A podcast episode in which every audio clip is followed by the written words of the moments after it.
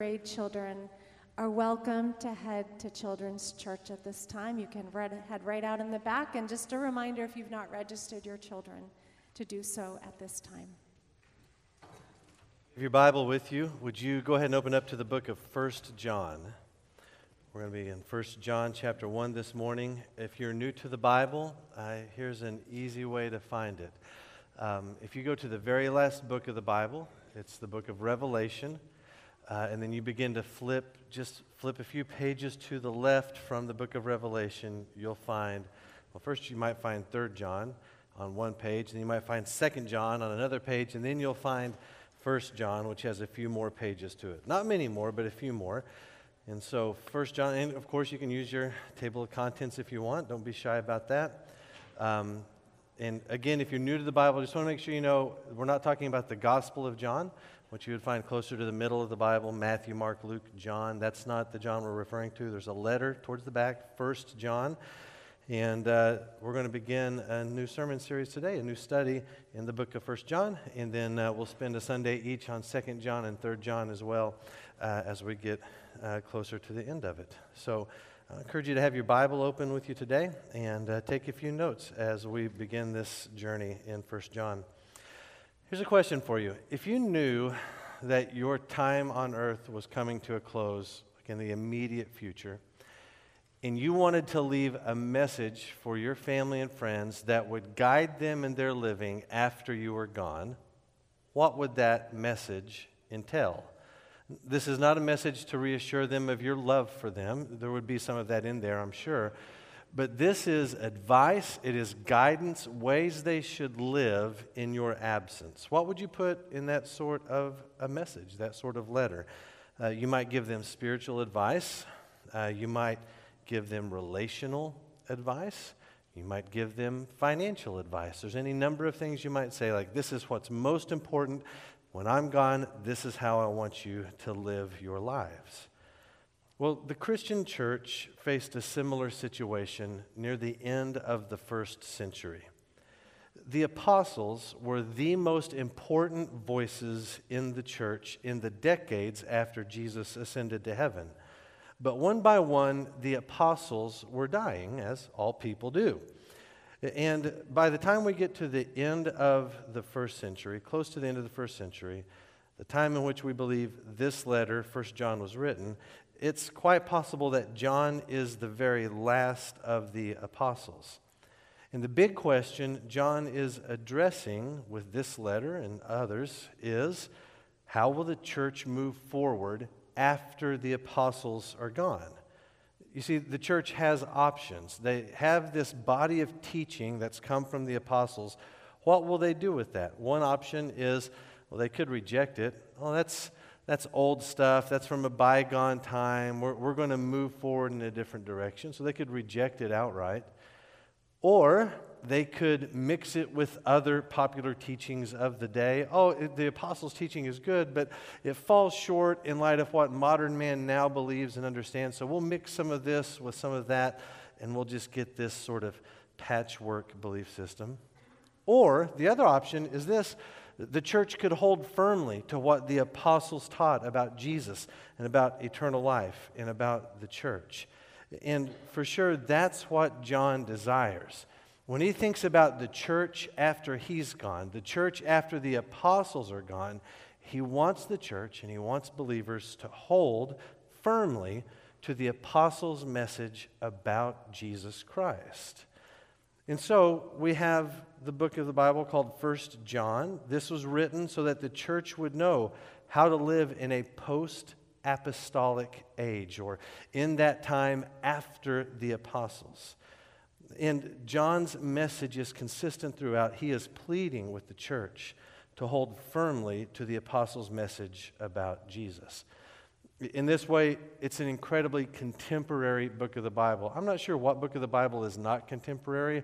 That's just that's lazy man's scholarship to say this has a lot to say to us today. Well, of course it does. It's the Bible. But First John especially speaks to a church in a post-apostolic age with all these competing truth claims, and it speaks to us about holding firmly to the message of Jesus Christ that we have from the apostles. And so this was made for 2021. It's made for us today. Now, before we dive into our study, I want to answer four quick questions that might help frame our understanding of 1 John better to begin with.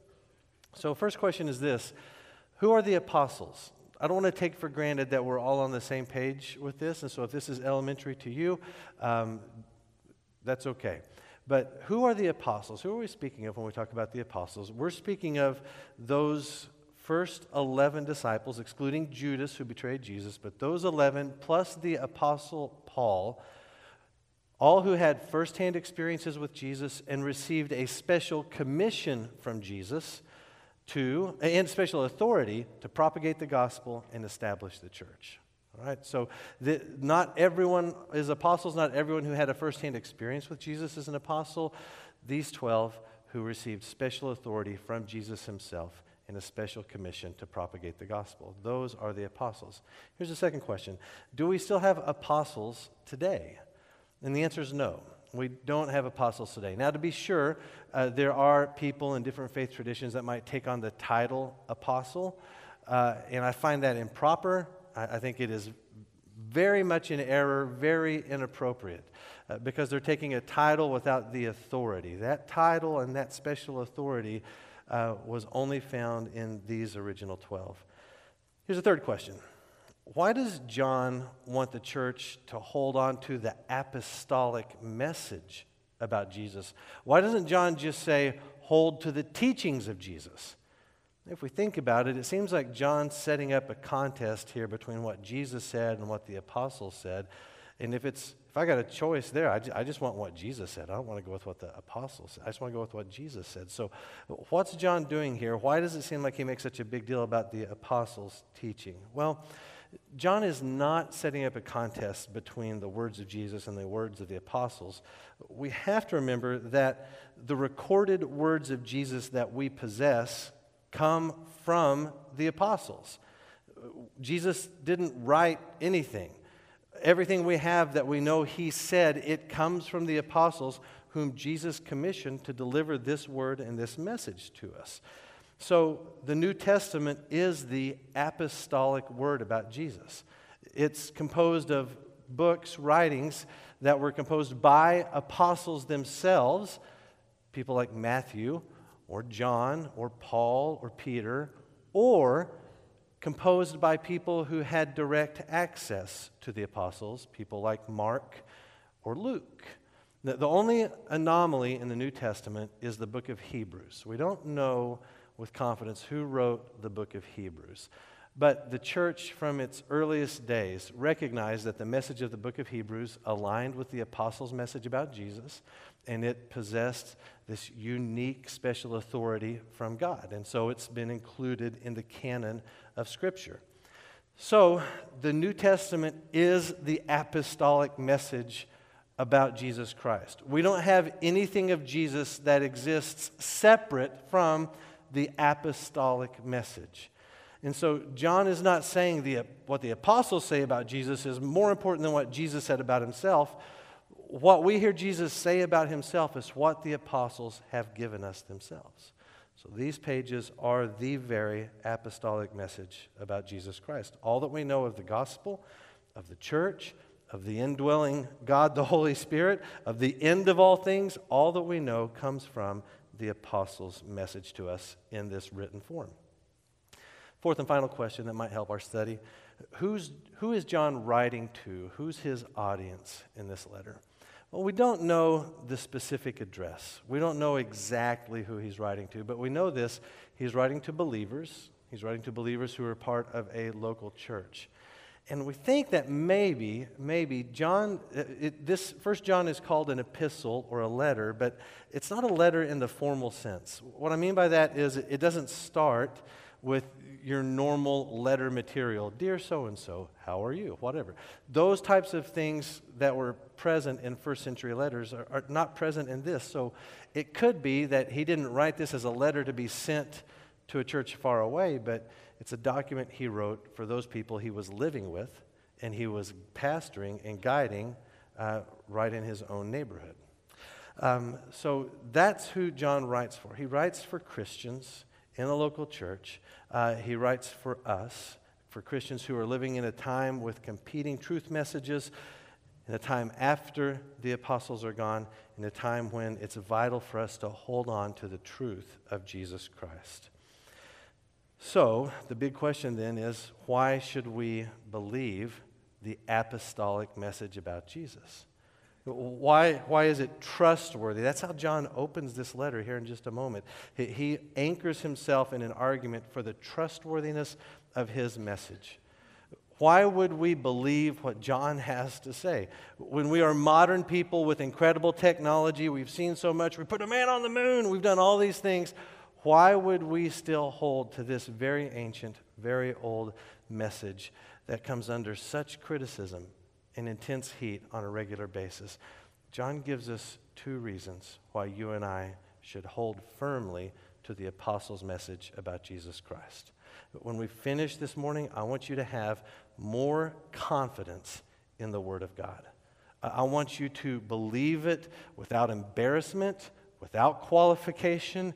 Know that this is God's Word to you, and it's the Word that changes lives. I want you to follow along with me as I read 1 John chapter 1 verses 1 through 4. What was from the beginning, what we have heard, what we have seen with our eyes, what we have observed and have touched with our hands concerning the word of life, that life was revealed, and we have seen it, and we testify and declare to you the eternal life that was with the Father and was revealed to us. What we have seen and heard, we also declare to you, so that you may also have fellowship with us. And indeed, our fellowship is with the Father and with his Son, Jesus Christ. We are writing these things so that our joy may be complete. These opening words, John is compelling you to believe what he has to say. And he builds an argument as to why his message, the apostolic message, is the trustworthy message about Jesus Christ and from Jesus Christ. And so, why is this message trustworthy? John gives us two reasons this morning. The first reason is this it's the message from God that changes lives. Why should I believe what John has to say about Jesus? Because it's the message from God that changes lives. In order to establish the trustworthiness of his message in the first two verses here, John calls to the front three witnesses to testify on his behalf. John, why should we listen to you? I've got these, these witnesses that will testify and tell you that what I'm sharing with you is the truth and it is trustworthy. What are those three witnesses? Well, he begins verse 1 with this familiar phrase What was from the beginning? That word beginning, it's an important Bible word, isn't it? Can you think of another place in the New Testament where that word opens a book of the Bible? Well, if you were to think to the Gospel of John, chapter 1, verse 1, how does that book of the Bible begin? In the beginning was the Word, and the Word was with God, and the Word was God. So John, John's got a way of starting letters with really important words because the word beginning is not just important in 1 John and it's not just important in the Gospel of John. Where else does that word first show up? It shows up in the beginning. Genesis 1 1, in the beginning, God created the heavens and the earth. So, is it possible that John just picked a common word that got used back in Genesis? It's possible, it's not likely. He writes with intentionality, he writes with purpose. He's delivering a message. And what he's saying to us by using this phrase to open his letter is this message that I'm giving you is the same message from the beginning of all things. Its origin is not with me. It didn't even just come to earth at the time of Jesus. It has been here since the beginning of creation itself.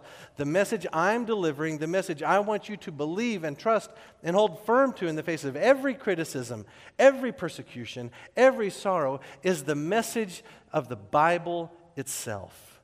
It's not something new that supersedes the Old Testament or replaces the Old Testament. It is the one consistent gospel message that God ordained since the very beginning.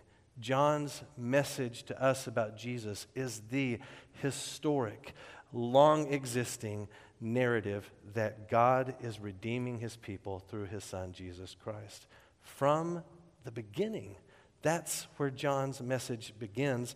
It begins long before John, long before me. It has longevity, and it has this weight to it the weight of the Word of God. His message is the Bible itself. Next, John argues the trustworthiness of his case by pointing us to his personal experience. Uh, look at the tactile language he uses in verse 1. Let's pick it out together. He says, What was from the beginning, what we have heard, what we have seen with our eyes, what we have observed and have touched with our hands concerning the word of life. Verse 2 that life was revealed, and we have seen it, and we testify and declare to you the eternal life that was with the Father and was revealed to us. He uses this very tactile language. He doesn't just say, This is what we've heard, or this is what we decided in committee to get. We had an executive session and, and we said, here's what we agree we're going to say about Jesus. No, he says, this is what I and my fellow apostles, we've seen, heard, touched, experienced. When he says we touched it, don't you have this vision of Thomas the doubter in the room with Jesus after his resurrection? I won't believe it till I see it, until I touch the wounds with my own hands. And Jesus shows up and says, Thomas, come and touch. We've seen it, we've heard it, we touched it. This message has intersected with our lives. That word of life has transformed me. So there's a key question What is this thing that they've seen and heard and touched? Now, your first answer might be, well, it's, it's Jesus. And that wouldn't be incorrect. That's, to answer Jesus to any question is almost always right. But in, in this instance, um, there's a little bit of nerdy scholarly debate. Uh, if you were to look at your translation of the Bible, I don't know what translation you're working with, but um, if you have a King James, or if you have a New King James, or if you have a New International Version, you'll find that your Bible, at the end of verse 1, it capitalizes the word, word, in the phrase word of life. That word of life, that's what they've heard, seen, touched, declare. The word of life. So it's capitalized in those translations of Scripture. If you have an English Standard Version, or if you have the one that I'm reading from this morning, Christian Standard Bible, they do not capitalize the word word. So if it's capitalized, it seems to be a reference to Jesus himself. If it's not capitalized, it seems to be a reference to something else. What's the something else? Well, it's not not Jesus. It's not that these Bibles are saying this is not a reference to Jesus, but I take them to be saying this is a reference not just to Jesus the person, but the entirety of his ministry and message. That word of life is a message. And for sure, that Jesus is the word who took on flesh. It's right to describe him that way. But in this instance, I, I find John to be describing the entirety of the message of Jesus. After all, that's the, the main thrust of this entire letter is this trustworthy message that we should anchor our lives in. And, and that message is the message from Jesus about Jesus. Uh, there's biblical precedent for understanding the word, word of life, as the message about Jesus, not just Jesus himself, the person. And that precedence comes from the Gospel of John, chapter 6, verse 68. Uh, Jesus has just given this really difficult teaching about eating his flesh and drinking his blood, and all these people are turned off by it and they, they leave. And Jesus turns to his disciples and he says, What are you going to do? You're going to leave me too? And you remember how Peter responded to Jesus at that question? He said, Lord, to whom will we go? You have the words of eternal life. Wouldn't that make a great song? Wouldn't it have been awesome if we had just sung that line just about 10 minutes ago? Wow! You have the words of eternal life. That word of eternal life is what they've seen, heard, touched, declare. They've interacted with it. John is saying, I have had personal a personal encounter with this. This word of life has come to me. I was dead and now I'm alive because of this word of eternal life. Uh, he calls to the witness stand his own personal experience. He's not sharing with us philosophies that he's dreamed up. Ideas that he thinks should be good for the church. He's saying, I've experienced this myself. My life has been transformed by the message of Jesus Christ. And this is one reason why this message is trustworthy. I've seen it, I've experienced it, I've beheld it, I've been transformed by it. A final witness that John brings to his defense as to the trustworthiness of his message is God Himself. In verse 2, he tells us that that life, the word of life, was revealed. Revealed is our key word here. We've seen it, we testify, we declare to you the eternal life that was with the Father and was revealed, there it is again, revealed to us. Twice in verse 2, he uses the word revealed. Again, he didn't create this, he and his friends didn't invent this story. It was revealed. And how was it revealed? Well, this is very important. Anytime the apostles are defending their authority and their message, they always, they never point to themselves, they always point to God. God's the one who gave us this. This message is from the Father, it's not from us. We're delivering to you the message that God gave to us. We're not changing it, we're not adapting it. God gave this message to us, and we are giving it to you. That message was revealed, not written, not invented by them, it was revealed by God. And what we have written is that which God has revealed. And so he wants to make sure we understand the origins of his message, that message of the word of life. The origin is from God. God revealed it. All right. Now we get to push back on John. Let's get a little rough with him. John, why should we believe you?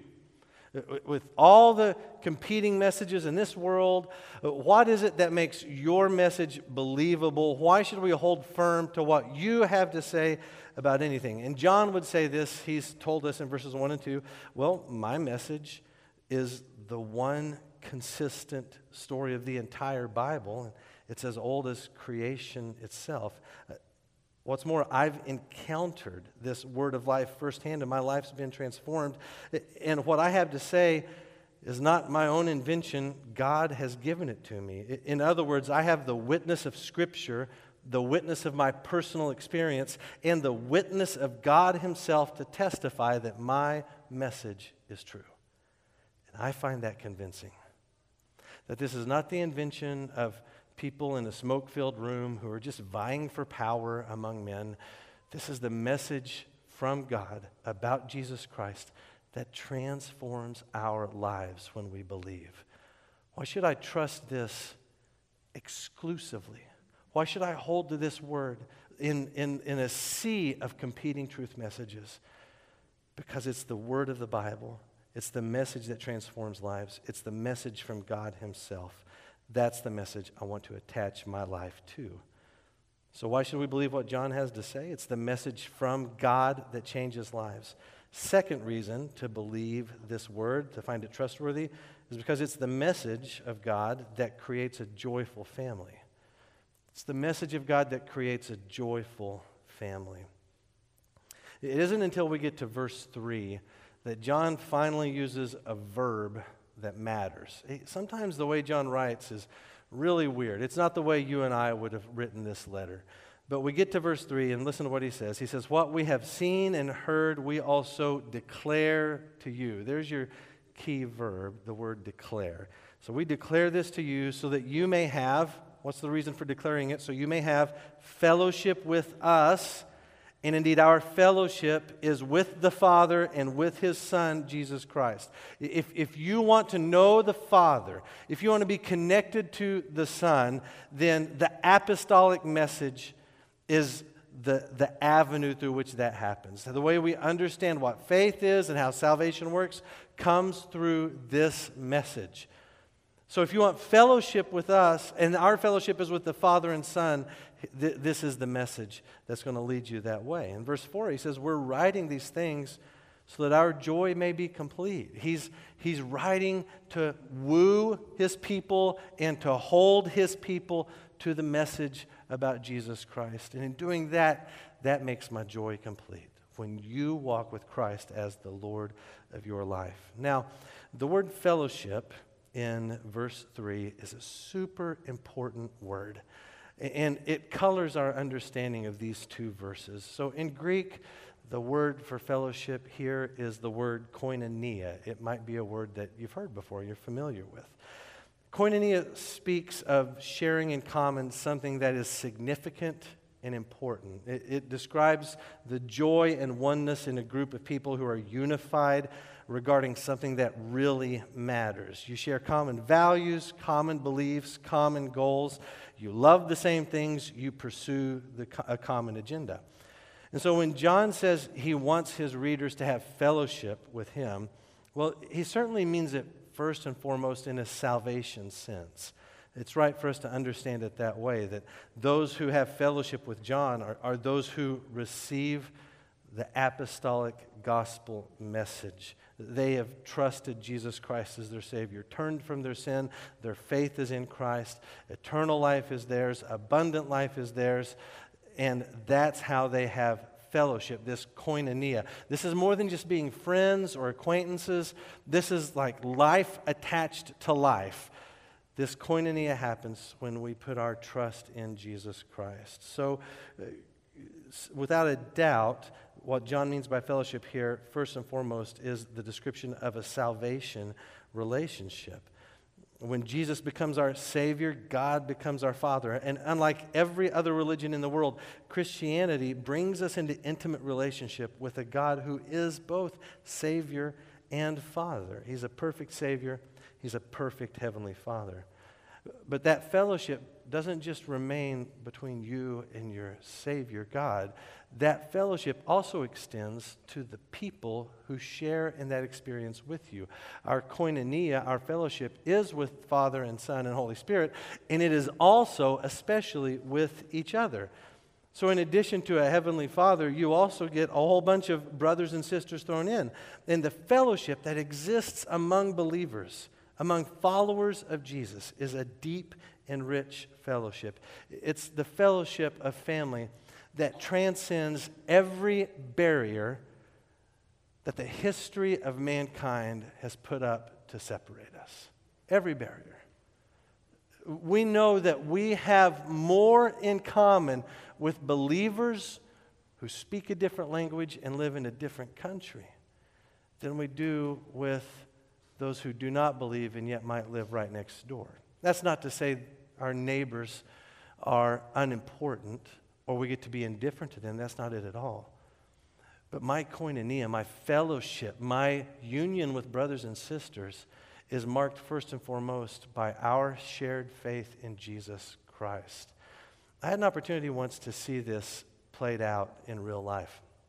And I, maybe I've told this story before. If so, act like it's the first time. And uh, next time I tell it, act like that will be the first time as well. Uh, but several, several years ago, uh, my wife Melissa and I had the opportunity to go tour the Holy Land. It was a life changing trip, really remarkable. Uh, and one of the stops on our trip was at this baptismal site at the Jordan River. Uh, large complex, tons of people. Just every tour bus from under the sun was at this place. And if you wanted to get into the water, like you could get in it to be baptized, do whatever, you had to pay money and you bought these white paper robes that lasted just the duration of your dip in the water, and then you threw them away and you went on about your business. But here we are at, at this river, and um, there's just there's people everywhere, and they're all dressed in, in these white robes. And uh, not many of them are speaking English. In fact, very, very few of them are speaking English. Like every language under the sun is being spoken at this location. But then all of a sudden, one person started to sing Amazing Grace, but not in English. But it was, of course, recognizable. We know that song. And then, without prompting, everyone else joined in and started singing Amazing Grace in their own language. Same song. Same message, different languages. That was, that's koinonia. That, that's a fellowship around Jesus Christ, our crucified and risen Savior.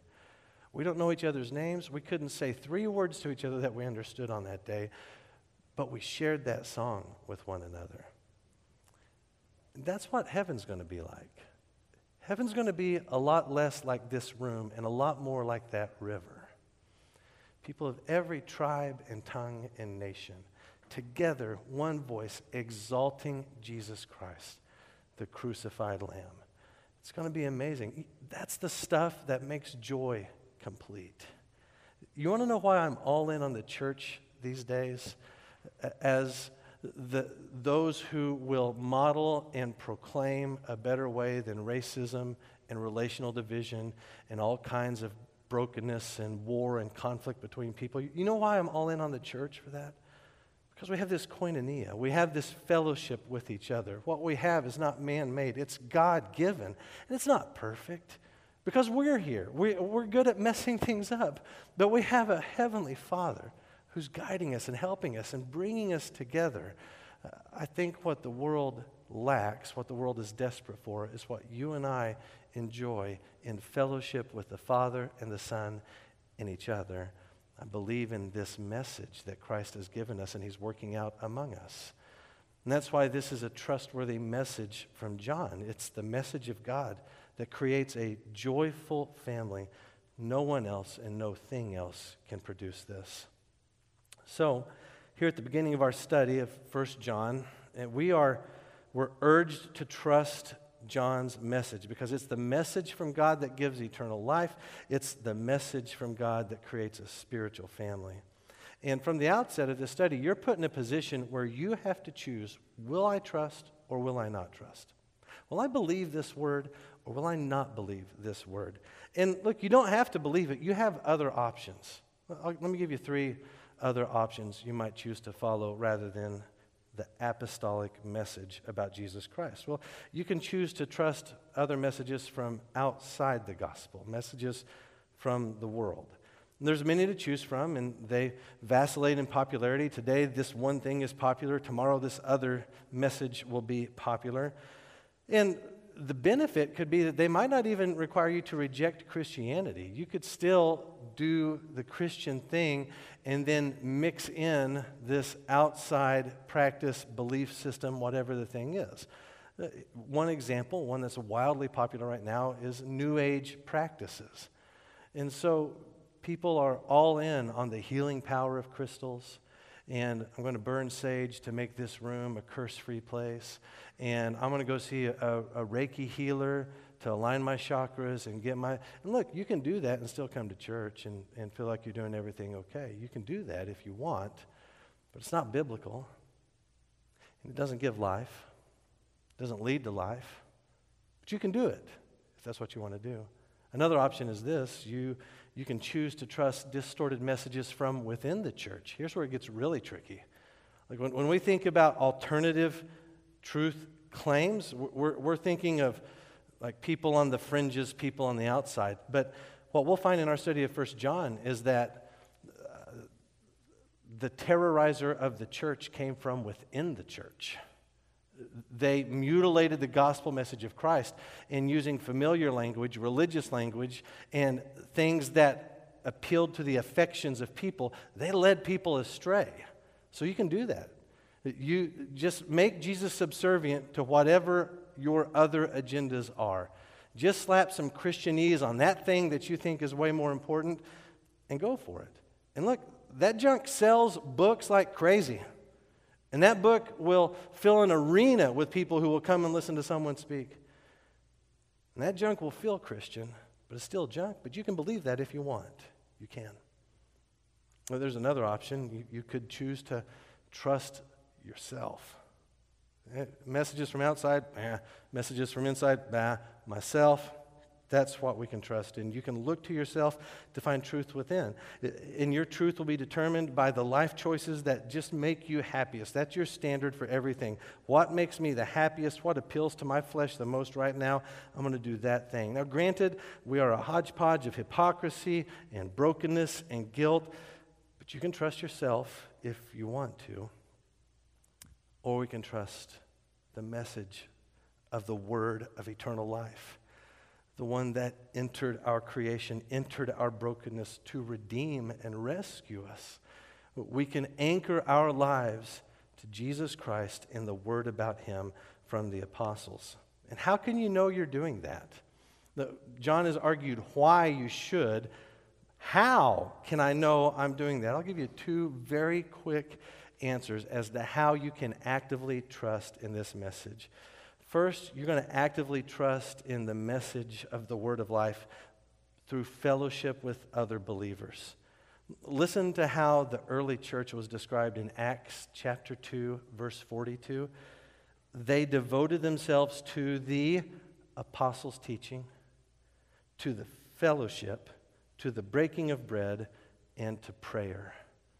So they devote themselves to this teaching, and then they devote themselves to each other as a result.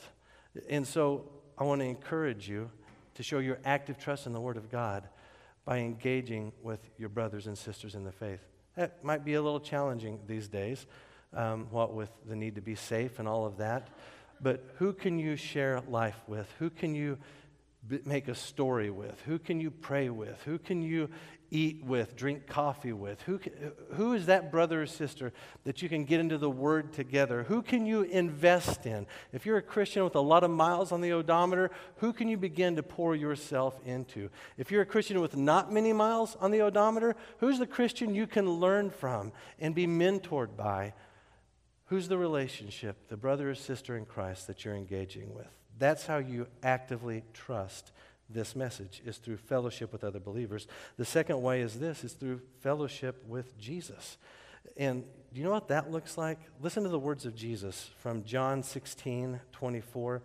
Jesus told his disciples this Ask and you will receive so that your joy may be complete. That intimacy we have with our Savior one of the ways it's evidenced is through trusting Him in the mundane little things of life or the big things, the scary things of life. Ask and you will receive. Does that mean anything I ask for, Jesus is going to give? No, He's your Heavenly Father, not your heavenly um, vending machine. He's going to give you a no, and He's going to give you a wait, and He's going to give you a yes, but He loves you. He will give you the best thing. And you show your trust, your fellowship with Him by asking. And he will answer, and you'll receive that answer, and your joy will be complete. Are you asking? Are you receiving? That's what this fellowship looks like. So, Christian, in the midst of so many messages competing against the gospel, messages that denigrate the gospel, hold firm to the apostolic message about Jesus. Hold firm to it not just in principle, but by active trust in Jesus so that you would ask, you would receive, and you'd be filled with joy. And if you're not a follower of Jesus Christ, have you evaluated your truth claims? Have you properly evaluated the claims of the Bible? That can be a long discussion, it can be a long road, but it's a commitment that I would be willing to make to you if you wanted to sit and get into the Word of God together and understand these things better it is worth it for you to say, okay, if this, if this book claims that its, its truth is as old as creation, that God Himself has given it to us, I would want to search that out. I'd want to know is this trustworthy? Is this true? Can I put my life on this word? And you can. And it promises you this that since Christ died in your place for your, your sin, if you will put your trust in Him, you'll be changed forever. The word of eternal life will transform you you will be a child of God, and He will be your heavenly Father forever and ever. And I promise you, that is what would make your joy complete. Let's pray together. Father God, thank you for your word to us, the word that you revealed and the word that has been seen and heard and touched and declared. It's a word that we ourselves have been impacted by.